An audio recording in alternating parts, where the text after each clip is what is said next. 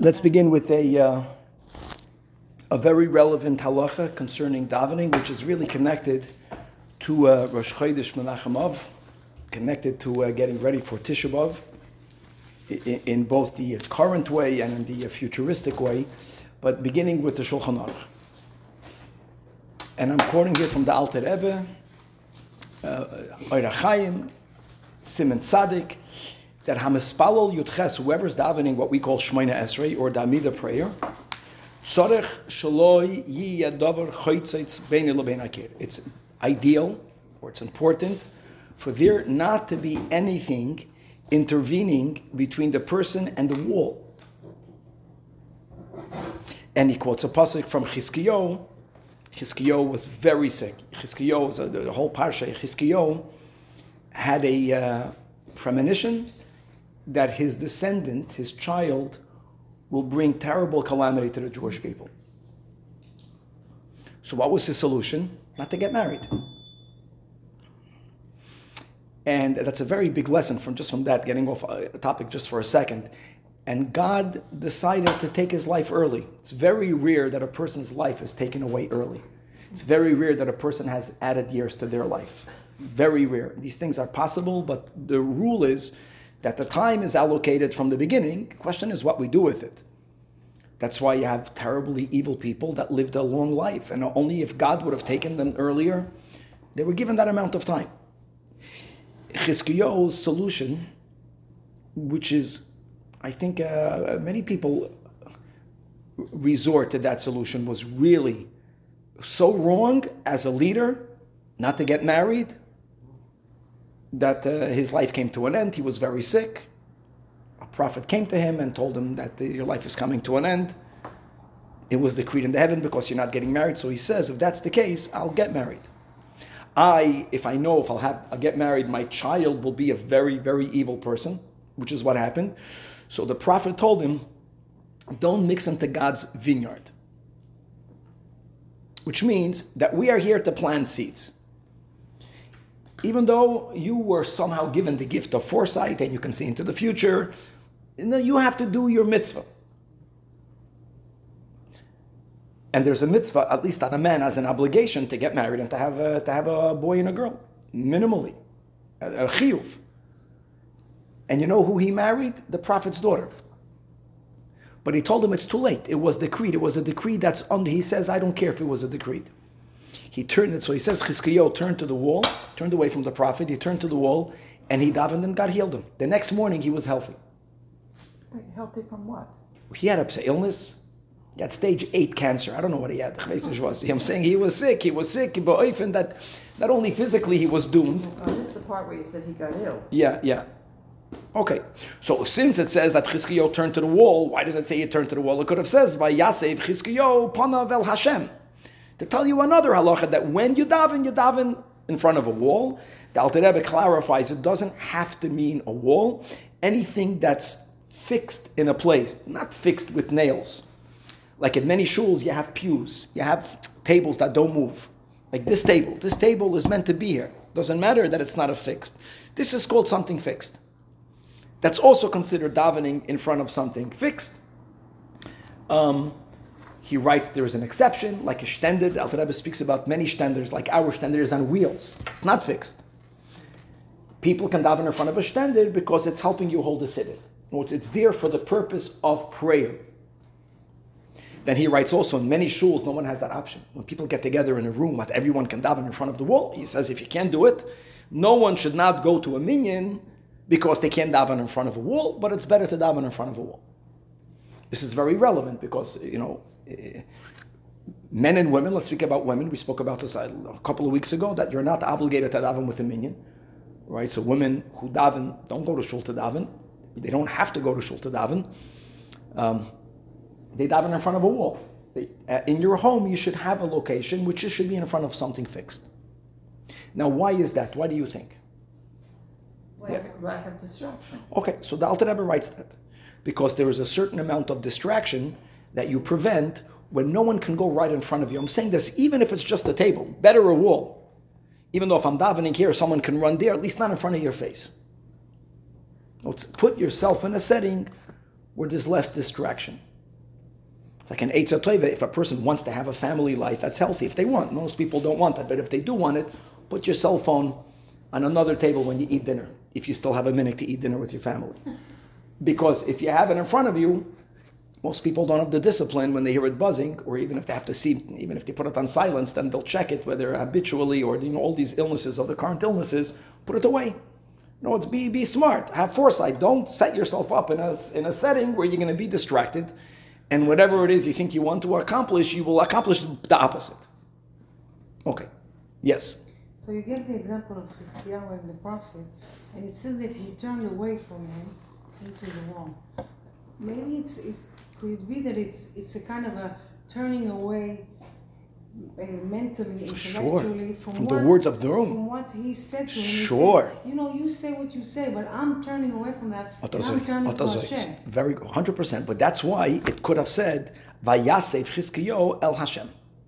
In other words, I get what you're saying. Explains why the pasuk mentions he turned away, because when you're facing a tzaddik, Yeshayahu was a, tzaddik is telling a person your life is over.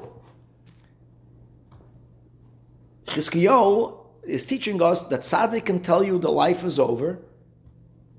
Okay, I'm turning to God. I want to tell you a beautiful Hasidic story. There was there was a Jew by the name of the Shpola Zayda.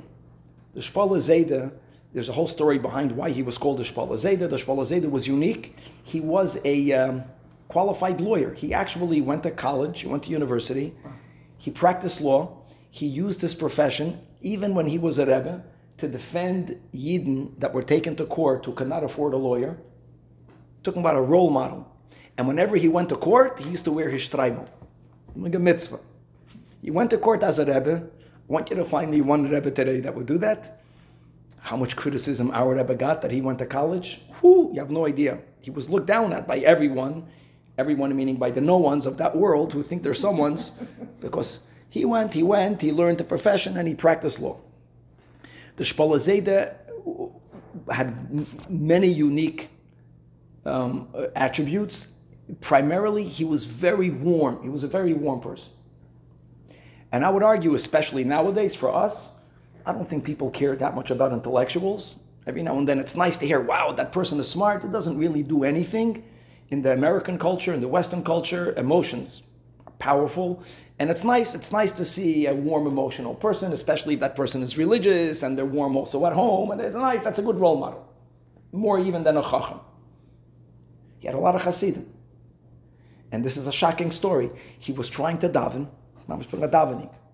And one of his chassidim, who did not have children for many years, used to come over to him as a habit, once a year, once whatever. Rebbe, I need a bracha. My wife and I are married. We need a bracha. And he went, he wouldn't answer, which is another good, uh, good etiquette. If, if you can't help, just don't answer.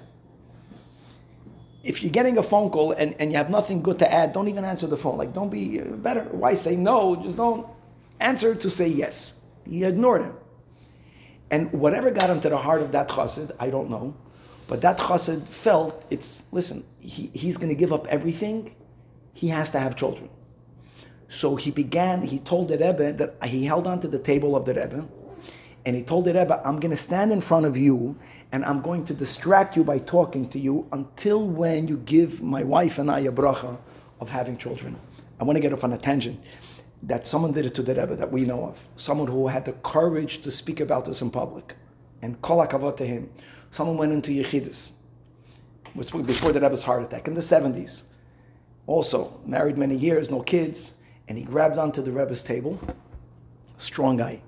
And he told the Rebbe that no one will be able to remove me from here until you promise me to have a child. The Rebbe looked at him and the Rebbe told him, You are not keeping the laws of Taharas HaMishpacha. How dare you come here to ask me for a bracha to have children? And he walked out of the room. Now, this guy had the courage to speak once in public to the Bachrim, and they did tshuva, and they had a kid. So that was the Rebbe's, that, that's a story, very Gvurdik story. It's more more gvura to actually say the story to the public. I'm telling you, this is a person that that's a person that you have to respect. That's called respect. That's that's that's a person. That's a person. People fail, not to justify failings. When I was a kid, when I went to Switzerland in yeshiva, I was 13 years old. So it was a very isolated yeshiva in principle. It's a Litvish yeshiva. You're mamish in a mountain. And, and, and the yeshiva gave food. I, I know I gained a lot of weight, so mastama was bread. I don't remember what they served, but there was a there was like a store that sold nash that would come to the yeshiva because Bachram to leave the yeshiva was like us and Midoraisa. They would come and they would sell. And was it? in, in Schweiz, in Luzern, when I was a, youngster, and Switzerland. Switzerland, and and it was so beautiful that the Rosh Yeshiva, a tzaddik of a Jid, gathered everyone to read a letter that he received. What was the letter? That a bacher that was there two or three years earlier, who was then in another yeshiva in Israel, whenever this store used to come, he used to steal merchandise. He stole, and he get a few years later, he decided he's going to do tshuva. So so he wrote a letter to the Rosh Yeshiva because he didn't know how to contact the store owner. And he sent a large amount of money and a letter of apology that he did something wrong when he was younger and he wants to make it right and he's giving back the money. And he was so moved by that that he called everyone. He didn't mention the name and he wanted people to hear that. See, that, that's good. And he's coming back over here. So, so this guy goes to the Shpola Zayda and, and the Shpola Zayda looks at him and he tells him, don't do this. And this guy was going for gold. He, Rebbe, I'm not leaving. And he told him, don't do this. This is the story. And the Shpola Zayda looked at him and he told him, I take an oath that you and your wife will never have children. Oy gewalt, oy gewalt. But Vayasev Chizkiyahu Okay, that's the Shpola Zayda. This person said to himself, if that Jew can take an oath that I won't have kids, he's no longer my Rebbe. I'm looking for another Rebbe. Takes a lot of uh, koyach. And he went the Rebbe searching. And he found Pinchas Koretzer, who was a contemporary, who was not yet a, a Rebbe. He was still from the Talmidim of, but he realized that Pinchas Koretzer, somehow on one of his trips, is a great man. And he got himself invited Friday night to a Shabbos table. And during the fish course, as I state, he told uh, Pinchas Koretzer what's in his heart. What should I do? Imagine the Shpola Zayda took an oath. Pinchas Koretzer asked for a melody to be sung. And he stood up and he grabbed onto his beard. And he says that I swear that you and your wife will have a child this year. So State in Sipurei Hasidim, whoever he got the story from, Rabbi Zevin, he was a big man, that in the heavens there was a big tumult. What do you do now? Tzaddik, tzaddik. So they decided the one that never swore before, that oath will be fulfilled.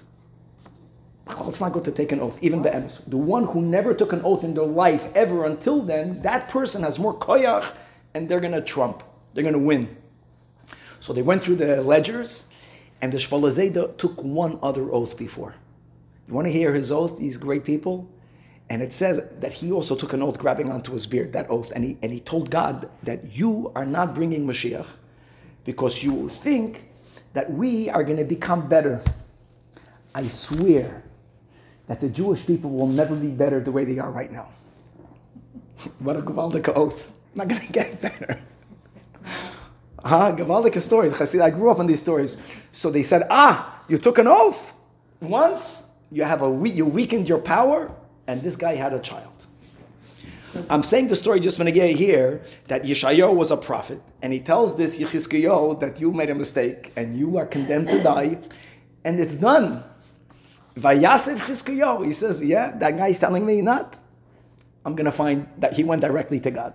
But again, coming back to the wall. So one second. So first of all, there's a halacha to daven in front of a wall. It's a practical halacha. It's not uh, essential, but it's ideal. And therefore, always when people daven at home, it's good to have a corner in front of a wall. Some people who can't have that, say the government, no problem. People in their homes might not have a wall available. Now hold on. Let me tell you the challenge with the wall. Pictures. And that's why I think in the Alter Rebbe it goes one after the other. Nothing wrong. It's very common that people have pictures hanging in their home. God forbid if there's a mourning, there's a shiva, or lahavdol there's something good, there's a sheva brachas. It's not that uncommon that sometimes there's a minyan in people's homes. A big schus to have a minyan in the home. What do you do with pictures? Or I'll tell you more. What happens in shuls? It became recently a minig in beautiful shuls. Beautiful. They have this. Um, what do you call it? Stained glass windows that cost a fortune, and it's like a beautiful pieces of art on the on the, in the windows, and you have them in the context of kedusha. You have the twelve tribes. You have other many Yiddish symbols in a in a shul or in the home. So another din in Shulchan Aruch that begodem hamitzuyorim bekoisle beis hakneses linoi. They didn't. They couldn't afford art. Today, people take have art. There, they had up a nice garment. That was their uh, a colored garment. It's gewaltig. I did Chinese do that. They have these nice embroideries or Persian carpets. It wasn't a Persian carpet. It was you want to make the shul nice. The nicest thing was this guy's wife had a nice dress. I don't know what they were doing. They cut out a piece and they put it up on the wall. Now they have art. We're the art to come. We appreciate art, huh? The wedding gown. The wedding gown. Appreciating art. Okay, it's, it, this is a mile of the Jewish people. Well, yeah, we should appreciate Torah. There's nothing wrong with art, but we're not sophisticated at all. At least we should know that. Good. Remember in Brazil, they had one kosher wine, a sweet wine. Chagemet, it's the best wine in the world. And someone that was not from was telling me that, you know, there's no kosher good wines. I says, what are you talking about? And I brought out the kosher wine. And I meant it behemis. I thought it was the delicious wine. Only when I moved here did they educate me here what wine is. I never knew dry wine. I didn't know Bachlal. When I was in Brazil, up, up until the mid 90s, there was no wine there. There was just a local wine. Very sweet, very sweet. Manischewitz. It was worse than Manischewitz. Halavai Manischewitz. You thought it was good? Yes, I know some. Yeah, if it's the only thing you have, that's what you have. I, I, what do I know? In Lubavitch, we, I, when I was in yeshiva, eh, eh by uh, Farbrengen, we drank mashke. Here in LA, anyways, I'm just saying, we, not the end of the world, not to be mevinim, but whatever the art was. So the Alter Rebbe says like this, in this context. So we're saying you have to daven in front of a wall. What happens if there's a piece of art hanging on the wall? Afal pishu min adin. It- it- It's still good. It's still better davening in front of that. It's better than davening not in front of a wall because people walking by distract. More. It's movement. Nevertheless, he says it's still not ideal. And if you're doing it, don't look at it. Lo yeh mabed b'tziyurim, Don't look at a picture. And he says, and if it happens that you're davening there, if they want to hang up art, Alter Rebbe says, hang it above the natural uh, height of the eye. That's what he writes over here. In other words, the Alter Rebbe is saying that shuls that want to put up art on the wall, even, even if they want to put it up uh, in the direction where we daven, which is again, yeah, many shuls now have windows on the front of the shul and you have beautiful things. As long as it's not eye level, you have to lift up your eyes. We're hoping that when you're davening, you're not going to lift up your eyes. That's the Alter Rebbe, yeah. The worst scenario is like trying to daven in an airport in a very public place. That's like anathema to what you're. A hundred percent. And if the op- if there's an option, if you have an option, then use another option. Sometimes people travel at a time that there is no option. At least for a man, he has to daven. He, has that time to daven. What am I going to do? And I want to get yeah. That the whole the bigger question is, it's definitely very important to daven Shemona Esrei standing. I always daven in the back standing. I have no problem with that. I'm very comfortable doing that. The, the challenge with standing is, is that when there is turbulence, which happens every now and then, if there's real turbulence, you're going to have to, not to make a chil Hashem. So the question is, maybe lechatchila daven sitting down. That's the question. But for a man who's married, put your talus over your eyes. Cover your face. Cover your face and you're good. The beauty of a talus. I'm just saying, uh, if you don't want to get distracted, also put something in your ears. It helps. It's very noisy. If you have uh, something and you have your eyes are not, or close your eyes. So if you have a kitchen table and you have your stender or little things and uh, stay here to here, you can daven here, it's better to be by the wall. It's better to daven in a place. It sounds like from Shulchan Aruch. It's not the wall. Wall. It's about davening in a location where you don't foresee there being a distraction.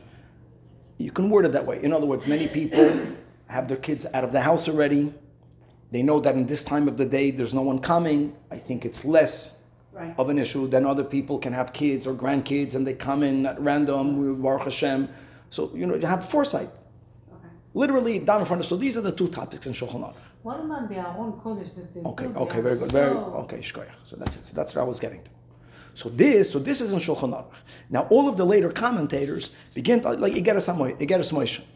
I want to read this, and he writes, "Uchumoish haminig pashut gamata keminig that was in the days of the Ran, gam tzuras ariyos."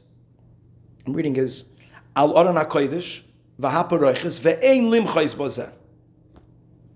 In other words, even though the Alter Rebbe is paskening, and that's really based on the Shulchan Aruch, that even if you're going to have a picture, it's not ideal, and if you're going to do it, do it on a higher. I know today again. Today we have beautiful Aron in, in uh, poorer shuls, they Aron Kodesh was your height. So if you have a paroiches and there's something on the paroiches, it's not going to be high up. Even in the fancy shuls today, that they make these huge uh, Aron Kodesh, but the paroiches is meant for people to see uh, dedication, and there's a minute to have pictures of a lion Of a lion. of a lion, it- which is which is which is art. No, it's luchas can be less distractive. At least it's luchas. You're looking at olive base. You're looking at a piece of art, and if it's taka pretty, that's what we're talking about. So one might come and, and say you got to protest against it. So they wrote later, don't protest against it. Against the lions or the Against the bechlal making tsurais on a poroiches. Uh, that Yechaveh Daas, I'm going into. I would say like this that that bottom line halachically, I want to speak a little bit deeper. The the Rabbi Yosef, no doubt amongst the Sfardim, was the most stringent. He was very. He wrote a lot. He protested against any design in a shul. He didn't want any designs in a shul. And by this Sfardim they make beautiful shuls. Doesn't have to have designs. And even on the paroiches, whatever the Ashkenazic poiskim were a lot more lenient. Usually it's opposite. I'm just saying how it happened over. That's how it happened over here today. So if you go into a Sephardic shul, I'll give you a, just get a little bit off. It's very interesting. All of us have three barriers before the Torah. All of us, Sephardim and Ashkenazim. Barriers means is that to give covet to something that's holy, we keep it reserved behind. So normally we reserve something in one bag, in one covering. A mezuzah normally is behind one covering. I'm saying normally because now we're getting more sophisticated. Now we have these plastic things that are good for humidity, but that's not that's a new thing. A hundred years ago, our grandparents didn't have that disposable plastic. There was a case, and that already is a good thing because once the mezuzah is covered, if you're going to do activities that might not be that respectful, you're not doing it in the face of.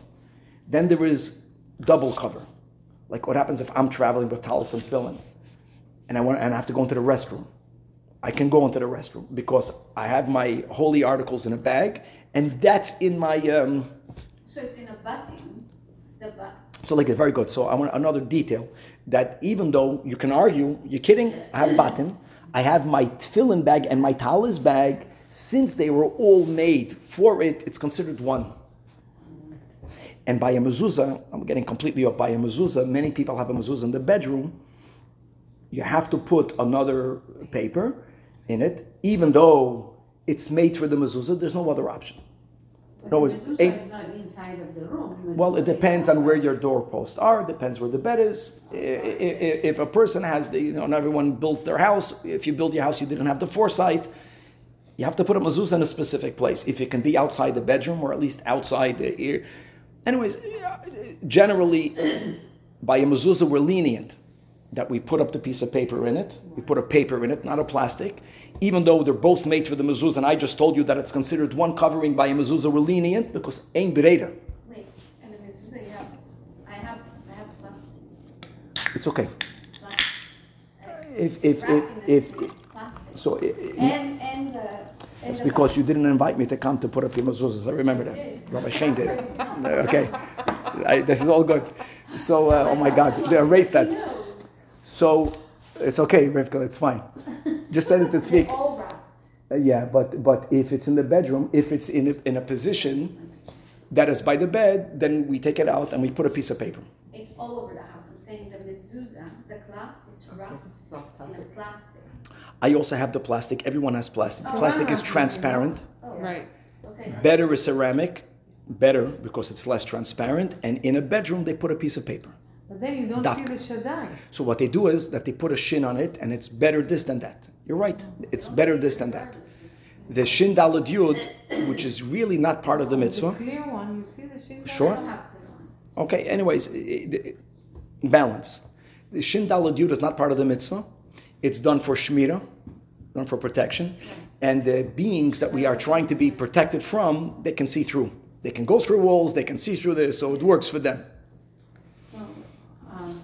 So, And there's, of paper huh? of a married couple. Okay. Okay. Um, so let me come back over here. So what am I So saying? Even though it's in a clear thing, you should still wrap it in a, in a, in a paper? If there is a mezuzah, I'm trying to look over here. Like over here, Like a clear mezuzah, you can see the that, cloth. in but it's Sometimes- not clear. sometimes you have in the bedroom, let's say there is an entrance to a room before a bathroom. I'll give you a mashal. Another Dressing topic of area. mezuzah, A dressing area. So like this, it used to be that bathrooms had a bad odor, and therefore there's no mezuzahs on a bathroom, and even the antechamber to a bathroom. Now they put like they put the toilet in the room, and then they have a room just with sinks. It used to be that you did not put up a mezuzah to that room. Now you have to put up a mezuzah in that room. There are opinions in halacha that we don't follow that you put up a mezuzah in a bathroom because the bathroom was clean today. Because of the plumbing, it doesn't. There's no. It's clean and there's no bad odor. We don't put it up on a bathroom. You're not modest. I'm not talking about a shower. I'm talking about where you have sinks. I know by many bedrooms, including mine, you have a bedroom. Then you have an area where there's sinks, and that area goes into a bathroom or bathroom and shower.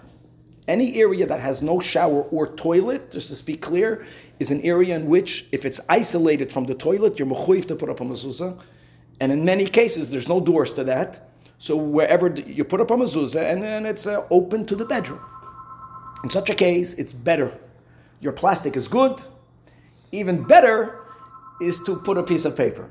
And what they do for your chindala duties is that you tell the mezuzah, any mezuzah place, that you want to put this up in a bedroom, and they would put, and you want a shin, at least you'll see, the, and the, a shin is fine. Shin dalad yud is God's name. The letter shin is, a, all letters are holy, but it's okay to have a letter shin hanging up over there. And epis, you have a, you see it's a mezuzah aside of the acrylic case. You heard that uh, they say the, the mezuzah should not be from the meadow.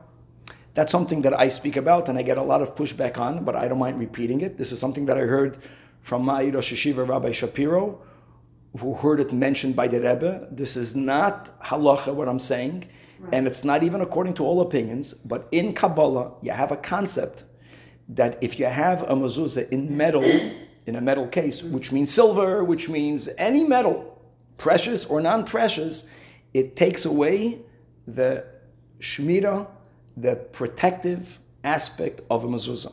Now, don't forget, mezuzah is a mitzvah.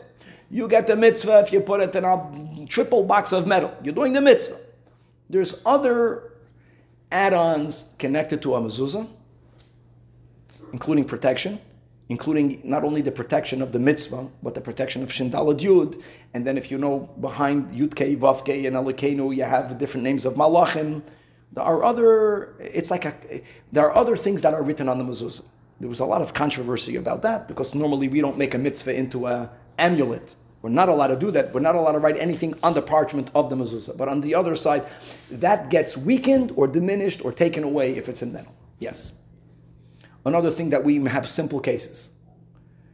Acrylic, I think, is simple and beautiful. But if you go to 770, and that was something that the Rebbe was very strong in, that whenever you have a mitzvah that has accessories, never celebrate the accessory.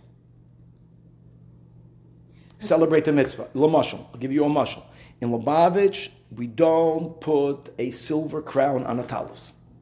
You know, the talais from everyone else for Shabbos and Yom Tov, they're going to have on the part of the talis that goes over the head a beautiful um, ornamental silver, we call it crown. We dafke don't do that. We don't do that. We don't have a silver esrog case. We don't do that on purpose. Because the mitzvah is the esrog. And when you make the case super beautiful, you're focusing on the wrong thing. Spend money in getting a beautiful esrog. Spend money in getting a beautiful mezuzah. That's the mitzvah. I'll go more than that. That's the reason why in Lubavitch we don't put up decorations in the sukkah. There's nothing wrong with it. It's a minig. The Mishnah speaks about it. It's the most beautiful thing. We're not minimizing those who have a minig. I'm explaining why in Chabad we don't put it up because the mitzvah is the schach. And the noise sukkah sometimes is so beautiful that you focus on the secondary. It's not nothing, but it's second. In life, we all have that issue. You look at a person, what are you focusing on? If you're focusing on the secondary, then you have it wrong, and that leads to things that are not good. You look at your kids, what are you looking at? You have to know how to look at the ikir. Everything has many layers. Learn how to look at the primary, not in the secondary. Yes, What about the candlesticks? What about the candlesticks? What about the silver- shaitels? What about everything? No, the One, candlestick, one, one, one second. I want to go one at a time. Let's go one at a time. Let's go one at a time. the candlestick is, is silver and it's very Okay. fancy. Okay, I'm going to answer that question. That neir, not oir, we spoke about this, not oir, not eish. The halachic definition of a lamp is the keli and the oil and the wick. Lahadlik ner, it's called neirot Shabbat. Neirois. A ner means a lamp. That's a lamp. That's the lamp. I don't care if you put if you put another du, glass. The keli of the ner is part of the ner. That's part of the mitzvah. So when you Different. Not like a case. Lights, it's not the mitzvah. Of course you have the mitzvah. Just put tea lights. Of course you have the mitzvah, but you're doing the mitzvah more beautiful. That's the mitzvah. In other words, getting having candles for Shabbos doesn't only mean the fire. It means the fire, the wick, and the keli. And the lamps are the keli part of it. So that's part of the mitzvah, mamish. You can do it without it. I know that, but that's why there's a minik. You're speaking about a shaitel. No one is saying no one is saying it's a mitzvah. No one is saying it's a mitzvah. It's about garments, about begadim. Let's go for Shabbos. There's a mitzvah to have beautiful garments. So get yourself uh, beautiful garments. And not Shabbos, there's no mitzvah to look like a shlump. I, they charge you $7,000, we pay for it. It's on us. you understand that. And there has to be a way to stop that because this is mamish chutzpah. When it costs them $20, $30, and with all of these new shtick with the nets, I will be shocked if they pay more than $100. The biggest names, without mentioning their names, What item? shaitels. So something that is a, is, is, is a terrible thing. It's a terrible thing. At least see the challenge is by men, by men that they used to overcharge for streimels and they used to overcharge. There were big uh, leaders that went went and they said that if you guys you're not going to put down, you want to make two hundred percent, you want to make three hundred percent. He didn't go into that. I know retail here you make two hundred and fifty percent. Because on the hate. There's a certain accepted norm. You want to make eight thousand percent. From whom? That's a problem. The problem is that the people that, that are in the Haredi world, the majority of them cannot afford this. We cannot afford this. It's a big thing. This we, we did a wedding. You pay for two sheitels, fifteen thousand dollars, and then the kala doesn't like it, but she's ashamed to say she doesn't like it She because doesn't he- know what she wants. she doesn't know what she wants. You have to send that the agmas nefesh, and this right away begins. And the mishuga, it's mishuga. People fight about tuition. The problem is not tuition. Little problem, shetels. Shetels cost more than tuition. And it's a geneva because the, the school pays teachers and they pay rent. They're paying. What are they paying? They, you have to go to China or to Brazil. You'll find out what they pay. Remember when Steri and I lived in Hong Kong? We found manufacturers of hats. They were paying them up as three dollars. Three dollars a hat. The Hearst, not Borsalino, but hats that would sell for one hundred and fifty dollars. Three dollars. That's a chutzpah. So let's say there are two middlemen. So he paid three, so he's going to charge twenty. No, he charged fifty, and the other guy charges one fifty, and the store charges three hundred dollars. The same thing with your with your sheitlach. You suck into this. Huh? No, it's, it's it, because people don't have an option. Because you're speaking about a person's beauty, ain't and, and once once you, once you see this, you don't want to wear that. It's, it's a problem. I don't know. I don't know the solution. in the old days, the rabbis had power, and the rabbis' to protect their constituents. I'll tell you my, I'll tell you the power of the rabbis today. The rabbi is speaking about I have to do it. I have to find a place to make a copy shaitel, and a shul should make the most beautiful. What's the most beautiful shaitel name? You tell me today. Ich. I just see the credit card bill. Tehillah. Tehillah. Okay. So so so to go to go over there to the Far East or to go to Brazil and to make sheitlach that are like this and to sell them for eight hundred dollars as a service, and the shul will also make money because the shul will pay for it hundred dollars, even even with not because they're not good. If you'll be good, you'll pay uh, eight dollars for your eight thousand dollars sheitel. Mamish. But it's the same with the kosher stores. Oh I would say like this. I would say I would say that. Isn't it the same? No, I'll tell you why. I'll tell you why. I'll tell, I'll tell, I'll tell you why it's different. You know, the, the difference is no. The difference is is that when you have a younger woman and you're touching beauty, you're trapped. No, but the people That's the are difference. being squeezed from all Like touching directions. health, healthy food and kosher, it's all, this is upsetting also, the whole thing. I'm upset about Shaitlech now, so let's speak about. The we can't be upset about too many things at one time. Oh my God, we'll come out of here all traumatized. I'm sorry. I'm coming back to our class over here. Going back to mezuzah. Going back to the mezuzah. Yeah. Yesterday, I watched a, uh, video that came from a rabbi that he was checking 84 mezuzahs Yep. from reliable, all of the biggest store in Crown Heights, Stores. Judaica mm, Center, all of those buildings, that those mezuzahs that they don't check it and they just put it in and they brought it to this gentleman. He gave it to different rabbis to make sure. They were not good. The big percent were not good. Well, Yeah. Let me tell you this.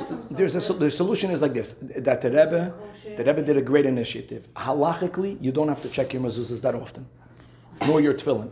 There is one halachic opinion which is very machmir, beyond the letter of the law, to do it once a year. And the Rebbe always spoke about it. And what the Rebbe did, the service that Rebbe did was, is that even people that don't do it once a year, which is what we ideally should be doing, we check them often. So I listen. If a person put up the mezuzahs, I'm not letting them off the hook. But you know how many scribes you have in this neighborhood here that will come to your house? I know it's not the cheapest thing in the world, but it's a lot cheaper than a shekel. You can buy 80 shekels, I'm saying, for 80 years. They'll pay, they'll pay $400. They'll come to your house. And the beauty is, is that they take it off and they check it and they put it up. And if someone has a mezuzah that's not good, you'll catch it. You'll, you'll chop it. The fact that for X amount of months the person didn't have a good mezuzah. Another thing, when people buy mezuzahs and tefillin, it's a toiva. Give it to a scribe to check, another scribe to check before you put it up. It's a very simple solution. And it won't even cost that much money. Before you put up mezuzahs, you buy it from A, give it to B to check. Yeah, but I'm saying it that such a reliable. There's, well, I think anything that's ma- things that are man-made, things that are it. shipped, and then you have heat. Uh, listen, I'm not taking them off the There's hook. a lot of hands. I, I, I, yeah, I think, I think, I think that mezuzahs relative to me are not that expensive. Relative, don't forget, I know how much work goes into it. Even for a big mezuzah today, you'll pay $150. Okay, so you buy one time, you spend $5,000, but that's good forever. That's good for 30 years. And if you check it every year before it becomes invalidated, if it starts to get, they'll fix it.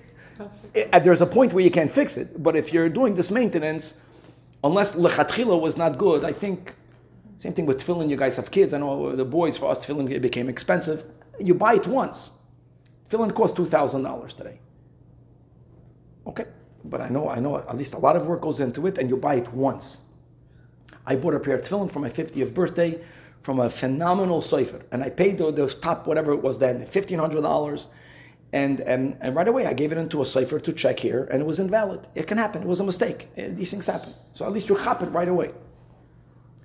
Okay, so coming back to my Aron Kodesh. So everything needs to have one covering, or if you want to take it into a bathroom, two coverings. The only exception is a Sefer Torah. Sefer Torah needs to have three coverings to give it more cover. Where did we get the three coverings from? From the Beis Hamikdash. That where was the Aron Kodesh? The, the, the luchais are placed in the Aron Kodesh. The Aron Kodesh had three boxes.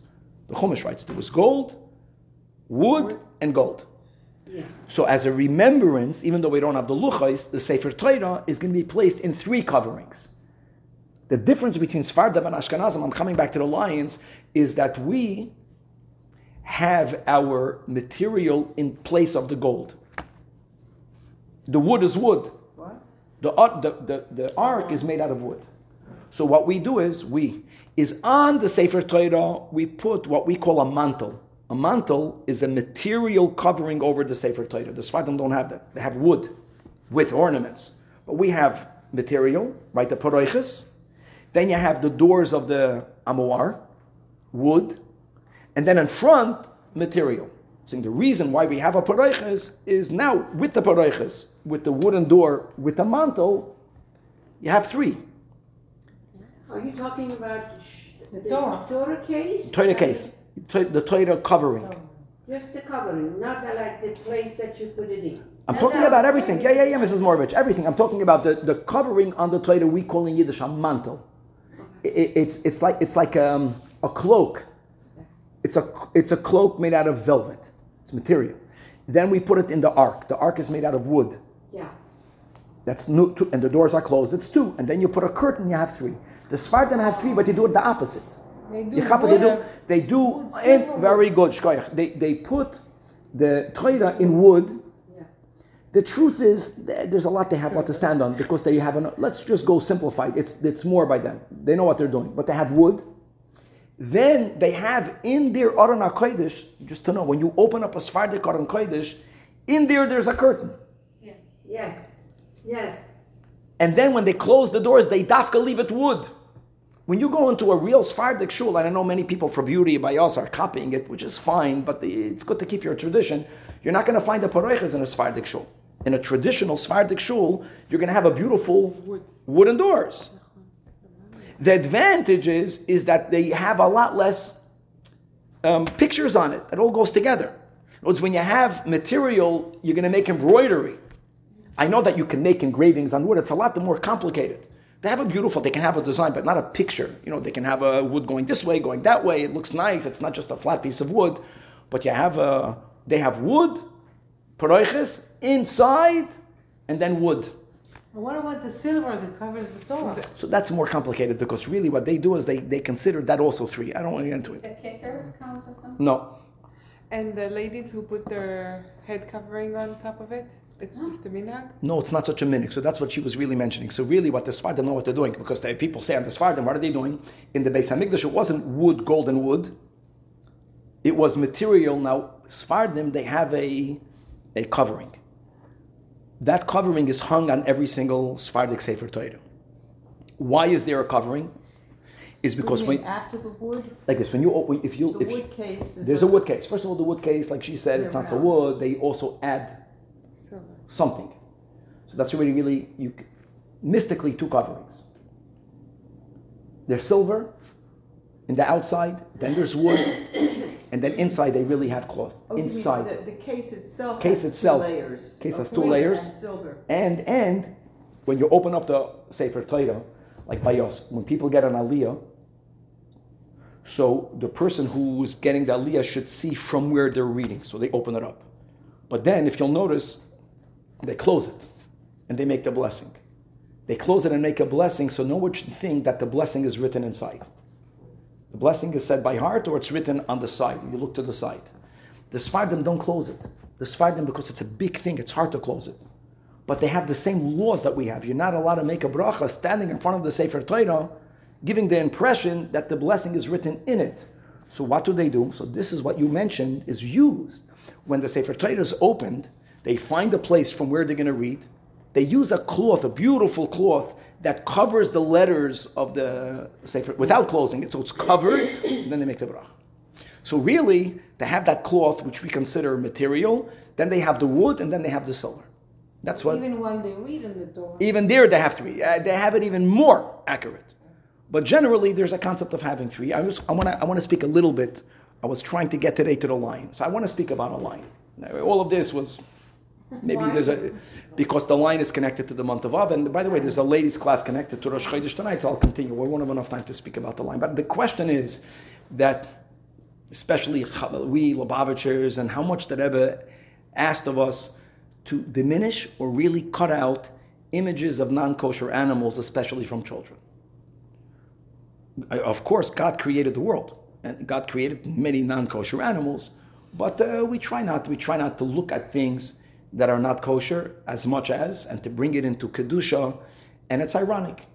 And the two animals that we have already in the Beis Hamikdash, two animals in the Beis Hamikdash that are not kosher, and they were everywhere. Who knows what they were and what they will be? Two animals that are not kosher. Alive, they had them? No, no, no. Being, being this, Huh? The lion and the oh, eagle. Eagle. And the eagle. oh, yeah, yeah, yeah. Amish. And, and, and, and it was part of it was part of the embroideries and the, there was a, the curtains in the Beis Hamikdash was like wow, wow. There was a curtain that needed six hundred people to lift. The, uh, the Tchashim?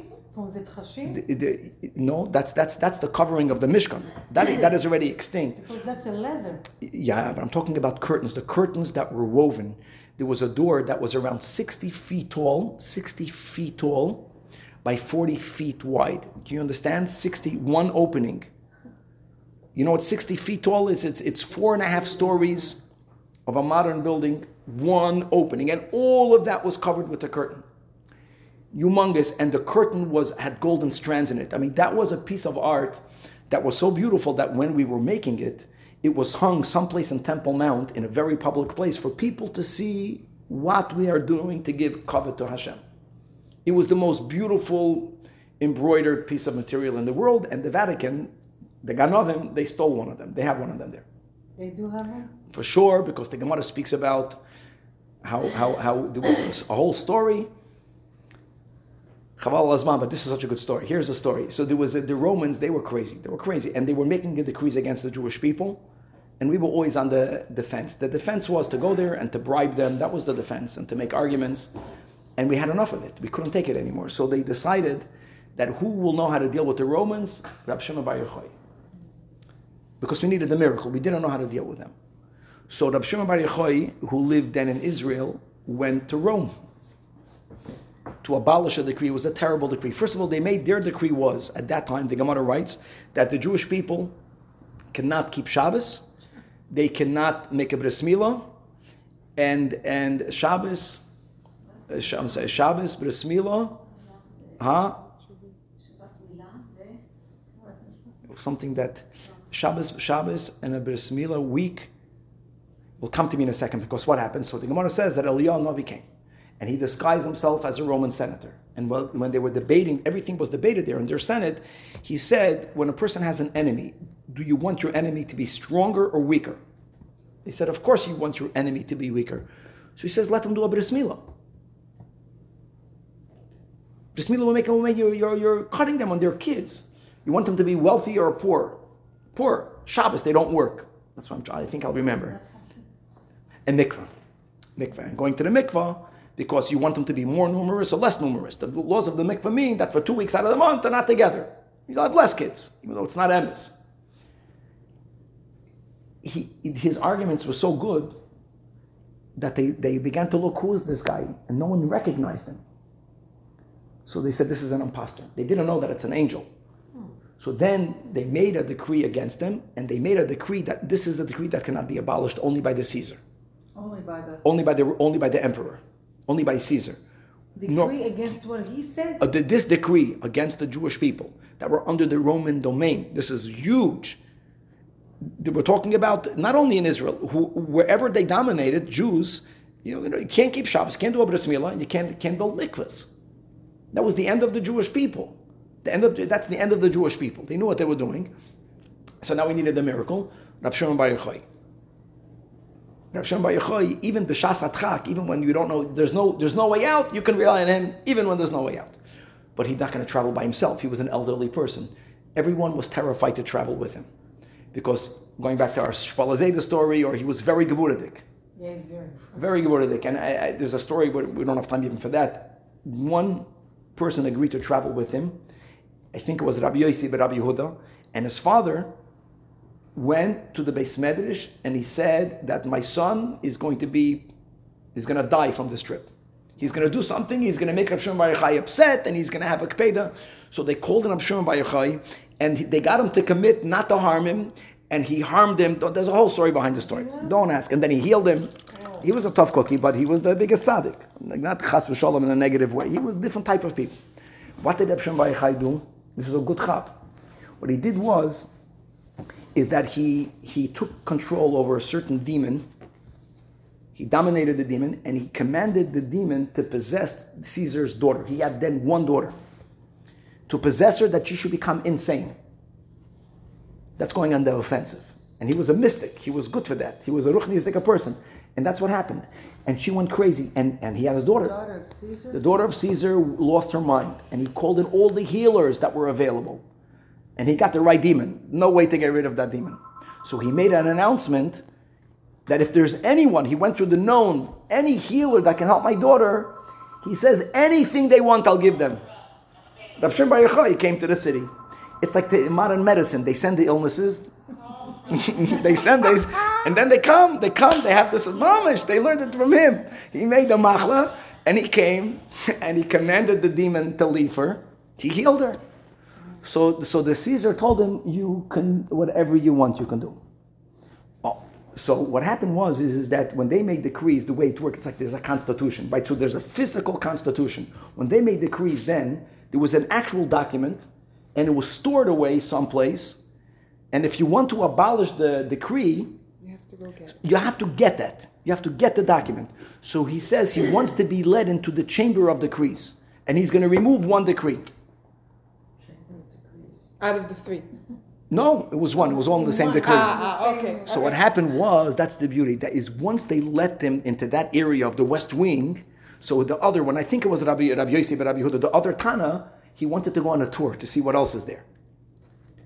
And he knew that they are in the possession, the Romans, of the Kalim of the Beis Hamikdash. He wanted to see the Kalim of the Beis Hamikdash. And by the way, where they sat is mamish where the Vatican is today. And he saw the Gemara writes the curtain, and he opened up the curtain. So Rosh Hashanah is going to get rid of the decree. And this Jew, he had courage. He went over there because there was a whole debate in the Gemara when they would throw the blood on Yom Kippur. Did they have to throw it on the curtain, which is like chaval because it's such a beautiful curtain, or did they throw it in the direction of the curtain? So he opened it up and he saw that the curtain had those drops of blood. That whole story came that he came back to the Beis Medrash in Israel and he says, "Aha, I found blood in it." So they told him it doesn't prove anything. Really, the blood you don't have to throw on the curtain. It happened that one time it went to the curtain. So the whole thing was uh, no proof. It's like that, that was the end of that. So therefore, we're back to the, the. It's so good. Which today would, teaches us that the curtain is there. But which I know the curtain is there. Now going back to the curtain. Oh, so on that curtain, on that curtain, there was there was embroidery of lions and uh, eagles. Lions and eagles are not kosher animals. Now the truth is, in the vision of the Merkava, in the vision of Yecheskel, so you have that creature that had four faces. It's not four. also. Huh? A bull also. Oh, very good. And that was the that's why they made the Egel Hazahav, because they saw that image. But at least the bull is kosher. That's what I'm saying. It's less problematic. Here you have a lion, lion to the right, the bull is to the left, the eagle is to the middle, and then you have the Pnei Adam or Pnei Keruvia, whatever that is. Now, who else knows where do we have a lion and an, and an eagle? In in I didn't. I, am a boy. You- The word you guys learn nach. They don't teach us nach. Uh, uh, Lion and eagle together. Shimshon had lions. I don't know if together, together. eagles together. you mean in a dream Oh, oh or oh, oh, oh, no, no. yeah in one chizayon. Very good. So in the beginning of Daniel, I think it's in the, I didn't learn it properly, but in Daniel, when Belshazzar had a dream, right, and Daniel interpreted the dream, he told him about the, the four beasts. There was, a, there was a, the last king of Babylonia had a dream. And it's really connected to another dream that was had by Nebuchadnezzar. And he dreamt of the four beasts that represented the four kingdoms that dominated the world from the Churban first temple until the building of the third Beis Hamikdash. And that is the lion, Nebuchadnezzar, Bavel. Then you have the eagle. I'm sorry. Then you have the bear. In, the, in that dream, the bear are, are the Persians. And then you have, and then the other creature represented Greece. I forgot what creature for a second. You know, the normally donkey is Greece, but I don't know if that was in the dream. Wait, can you say that the, Then the eagle. The eagle is Rome. the eagle represents? The eagle is Rome. George Bush looked like an eagle to me. Yeah. Punning. Rome is America. And, and that's why an American flag, of course, Rome is America. You have an eagle. So uh, the, the, the, the national thing is the Islam too. That's the last one. no. The last one is is Amer- America. Islam never. In in the Chazal And even more than that, there is a Karnaim that, that that could be. That's a Gemara. That's already a Gemara episode. So the lion, the, there he saw a lion coming out of the ocean, a lion with the wings of an eagle. That was the first creature. The lion and the eagle. And in shuls, you have lion and eagles. And how do we have a lion? This is the dream of Daniel? That was a dream. I think, again, I, I have an excuse, which is a very bad excuse that I'm a guy, and therefore they never taught me uh, Nach. It's in Sefer Doniel that I know. I think it was Belshazzar, who was the last Babylonian king who was overthrown ultimately by Daryavesh, and then um, that's how Achashverosh was the second Ba- Persian king. Um, I think it was the dream of Belshazzar, and he needed to, for it to be interpreted, and he asked Daniel to interpret it. So we have lions. So I just want to say it like this, at least as an intro, because the, just to know, the month of Av is the month of a lion. Every month has an animal, according to Kabbalah. This is the month of the lion. And there's a pasuk, I think in Yirmiyahu, again, not, but a pasuk in scripture that says that the lion came, Nebuchadnezzar, Melech Bavel lion, in the month of a lion. The lion came in the month of a lion and destroyed the lion. The Beis Hamikdash is called the lion.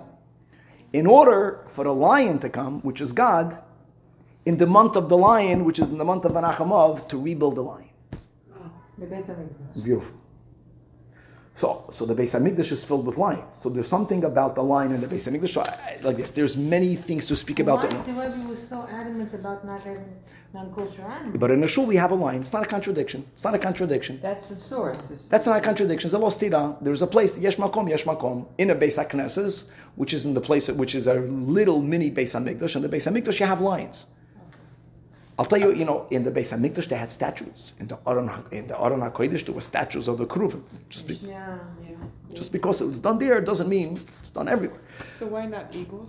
By the way, many shuls have eagles. It's both, both, both. But I think lion is even stronger because the lion represents the Beis Hamikdash. Now, when I read like this. This you guys know from Pirkei Avos. This is the opening of Shulchan Aruch. Yehuda ben Tema Omer. Have'az kanomer. Be bold like a leopard. Vekal should Be light like an eagle. Like an eagle. Rotz katzvi. Run swift like a deer, which is kosher. Vegibor ka'ari. And, and the Alter Rebbe begins here in Shulchan Aruch, the meaning of Gibor Ka'ari, Gevura, he's giving an application. Generally, Gibor means to rule over oneself, to be in control over oneself in a healthy way, but to be the balabayas over self. In this context, to get out of bed quickly. That's why it's the beginning of the Shulchan Aruch. To appreciate the importance of, you know, everyone understands. You begin something, begin it on the right foot. Begin a day on the right foot. So people say, begin Moida Ani, 100%. Begin Negel Vasser. Yeah, brachas. I'm not minimizing that. There was another thing that's not that religious related, but it's, it's in the first din in Shulchan Aruch. You wake up in the morning, and we're not saying that it's asur to put a snoo- snooze button on. No, we're not saying that. It's a, ver- it's a bad habit. It's a bad habit.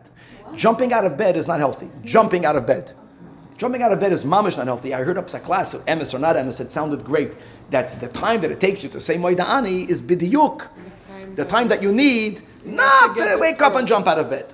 Right. So there is overly quick, but then there is laziness. Laziness is not natural. And okay, we'll continue tonight. There's a mimer of the Alter Rebbe. Maybe we'll learn more Shabbos. The Alter Rebbe writes that every person is born with zrizus. Zrizus means with alacrity. Some more, some less. That that laziness is a is a trait that we learn from bad habits. It's a bad habit. Other bad midas, some people are born, some people are cruel, God forbid, some people are angry, some people have bad habits. He- he's saying over here that even though the Alter Rebbe writes and over there, laziness from the earth, everyone is swift. We learn laziness. And the importance of life, of being swift. Let me just share with you a story, and we'll end with that, then we'll continue tonight a lot more. Swift means to be, to be, Gibor, no? Zariz, zariz. Yeah. Everything Yeah, the, the tzvi is more physical. I'm talking about not physical to run, not to be ruts, but you wake up in the morning, so there is a conflict. What's the conflict? The conflict is is that a part of us wants just to stay lazy, wants to stay in bed. Should I drink my coffee or should I say my prayers? There was a great Yiddish uh, comedian called Jiggins. Jiggins says, Yiddish, it's a whole lost culture, that he woke up in the morning and his Yetzer Toiv told him, Jiggins, Amachaya, Baruch Hashem, get up and daven. The Yetzer Hara says, Jiggins, stay in bed. It's so warm in bed. It's so cold outside. And he says, and they begin to fight. What did I do?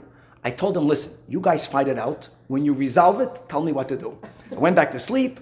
Two hours later, they finally worked it out, and I got up. okay, I was like, in other words, that was his humor. joke. That's a Jiggins joke. In other words, to get up quick, to get up, to get up bikoyach. So what's my stories like this is that the Rebbe made a Machne Yisrael fund and maybe, maybe, you were there. I don't know who, who was here. Many people in LA had the schus to go. That means at some point, the Rebbe who wanted to financially support the shluchim on a higher level, and the, and many more shluchim. So his way of raising funds was is that twice a year, for people then in the 80s who would commit to $100,000, which is a lot of money, even today, then it was a lot of money, $100,000 to be paid over five years. Oh, I thought it was 10 it was twenty thousand dollars a year for five years. They had the opportunity to meet the Rebbe twice a year, and it was a, a, a special setting, and a lot of it was filmed. Uh, all of it was filmed. A lot of it you can see. So you see a yid who was involved. I think it was then with Yossi Raichik, Or, or either, either it was their children of Chernobyl, or it was with their bar mitzvah, bas mitzvah that the Chabad does for the for the orphans of the war in Israel. So they make once or twice a year. They make a mamish like a the most beautiful bar mitzvah celebration, bas mitzvah celebration for orphans from parents who died as a soldier. So it's taka not for one, it's for a few hundred at a time, which is tri- or and victims of terror. It's together, and these this is beautiful. Mamish, you see it, you cry. And there was a yid, a yid without a beard. He was not a Lubavitcher guy, but he he liked that. It was his tzedakah. He was very proud of it.